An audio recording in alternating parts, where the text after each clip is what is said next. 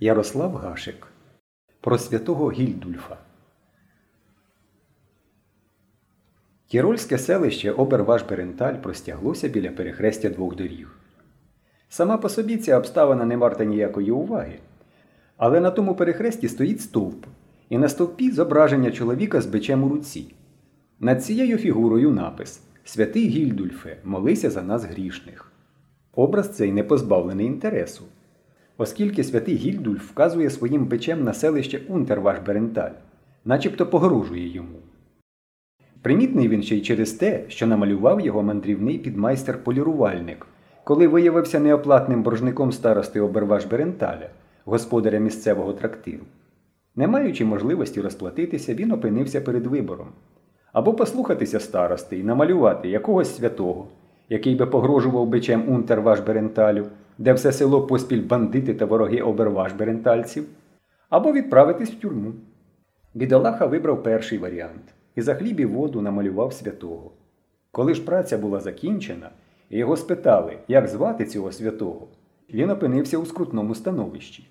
Але тут, на щастя, хлопець пригадав, що в лінці в нього є дядечко на ім'я Франц Гільдульф. Тремтячою рукою вивів він тоді під своїм творінням святий Гільдульф. А парафіяльний священник дописав до цього латиною Молися за нас грішних. Та головне полягало в тому, що дядечко мандрівного підмайстра одразу став святим, а мешканці Оберваш-Беренталя були введені в оману, бо зверталися зі своїми молитвами до святого Гільдульфа, непохитно віруючи, що такий святий справді існує.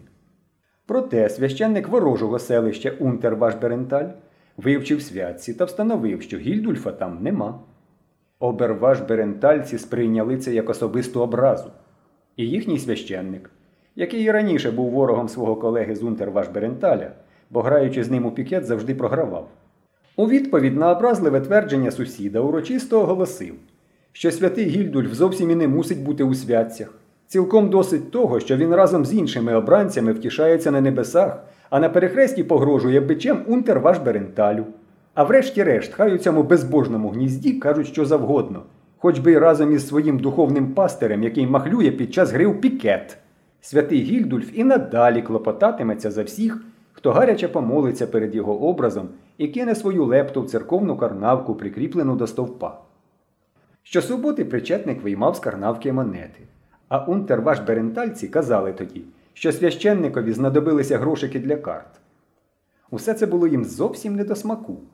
Святий Гільдульф почав успішно конкурувати з їхнім святим, встановленим на перехресті, зі святим Вольмаром, якого оберваш берентальці одразу перестали шанувати, тільки но завели свого власного святого. Вони тепер презирливо поглядали на святого Вольмара і, проходячи повз нього, не зупинялись, як раніше, щоб попросити блаженного настоятеля з міста Болонії берегти їхню скотину від причини, пошесті й мору. Зате надвечір, коли сонце в останній раз забарвлювало снігові вершини Альп, коли корови на гірських пасовищах, подзвонюючи бубанцями, влягалися на ніч в оборах, вони зупинялися перед святим Гільдульфом і палко молилися, щоб провів він їх щасливо цим грішним життям до вічного блаженства, щоб могли вони після смерті вічно втішатися. Охорони святий Гільдульфе, нас і нашу скотину від причини й мору, молися за нас грішних. Прохали вони на злість своїм сусідам весело горлали свою тірольську.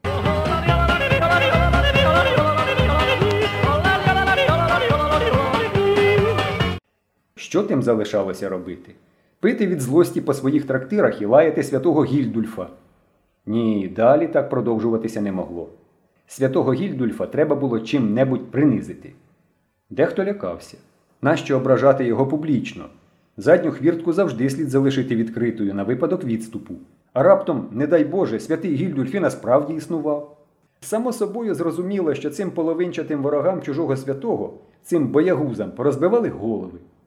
Унтерваш Берентальський коваль Антонін Кюмелі заявив після цієї славетної битви Я зіб'ю пиху святому Гільдульфові.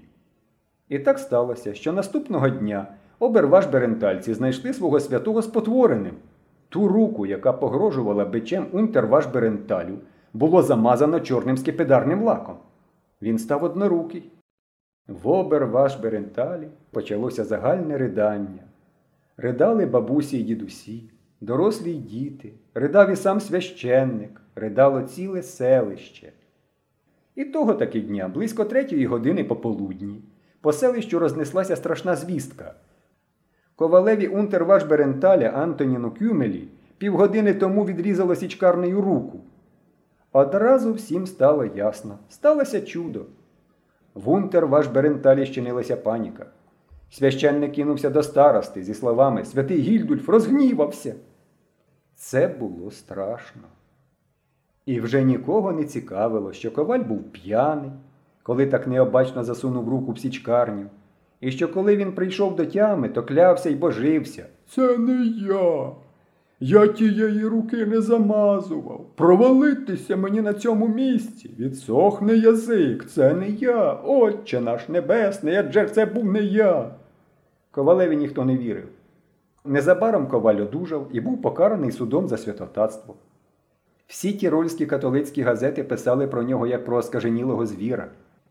Марно він доводив, що тоді цілісіньку ніч спокійно спав, і що вдома в нього немає ні краплі чорного лаку. Це не допомагало. Справа була настільки ясна, що жодні докази його алібі не бралися до уваги. Італійська клерикальна газета опублікувала біографію святого Гільдульфа та однорукого коваля святотатця. В Інсбруку двоє євреїв-лахмітників разом прийняли християнство.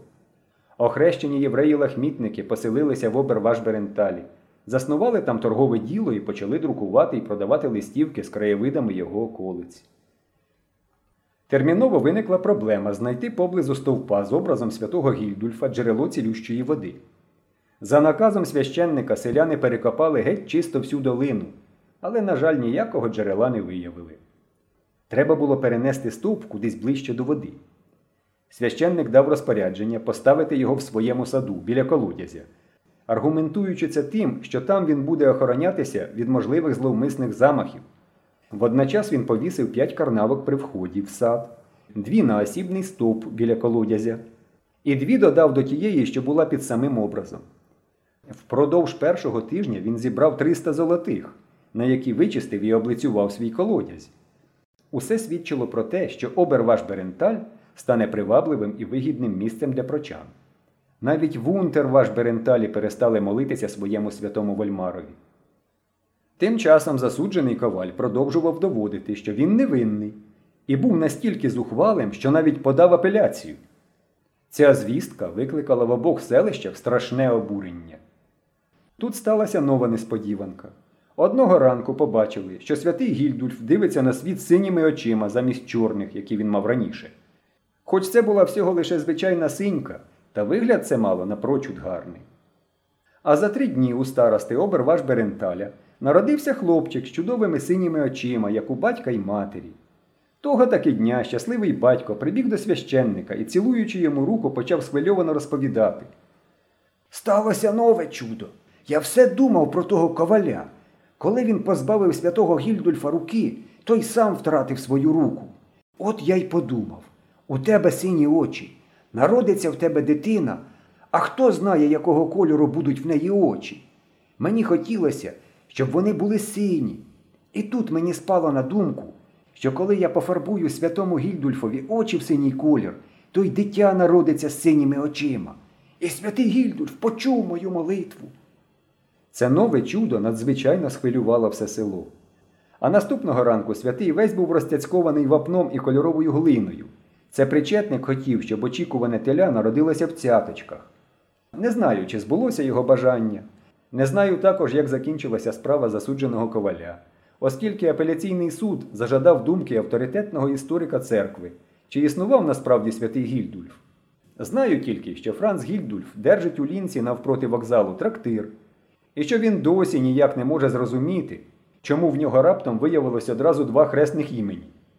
Святий Гільдульфе, молися за нас грішних.